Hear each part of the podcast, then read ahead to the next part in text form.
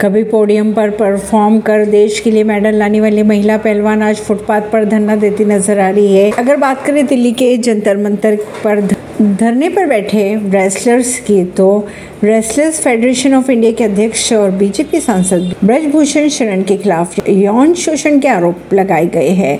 वहीं अगर ब्रजभूषण सिंह को पद से हटाकर उन्हें जेल भेजने की मांग कर रहे हैं जंतर मंतर पर बैठे रेसलर्स दिल्ली के कनॉट प्लेस थाने में बाहुबली नेता के खिलाफ केस भी दर्ज किया गया है। एक और बात करें, ब्रजभूषण सिंह की तो इस धरने को उन्होंने पूरी तौर पर राजनीति से प्रेरित बताया है। उन्होंने खुद पर लगे आरोपों को निराधार बताते हुए पद से इस्तीफा देने से भी इनकार कर दिया।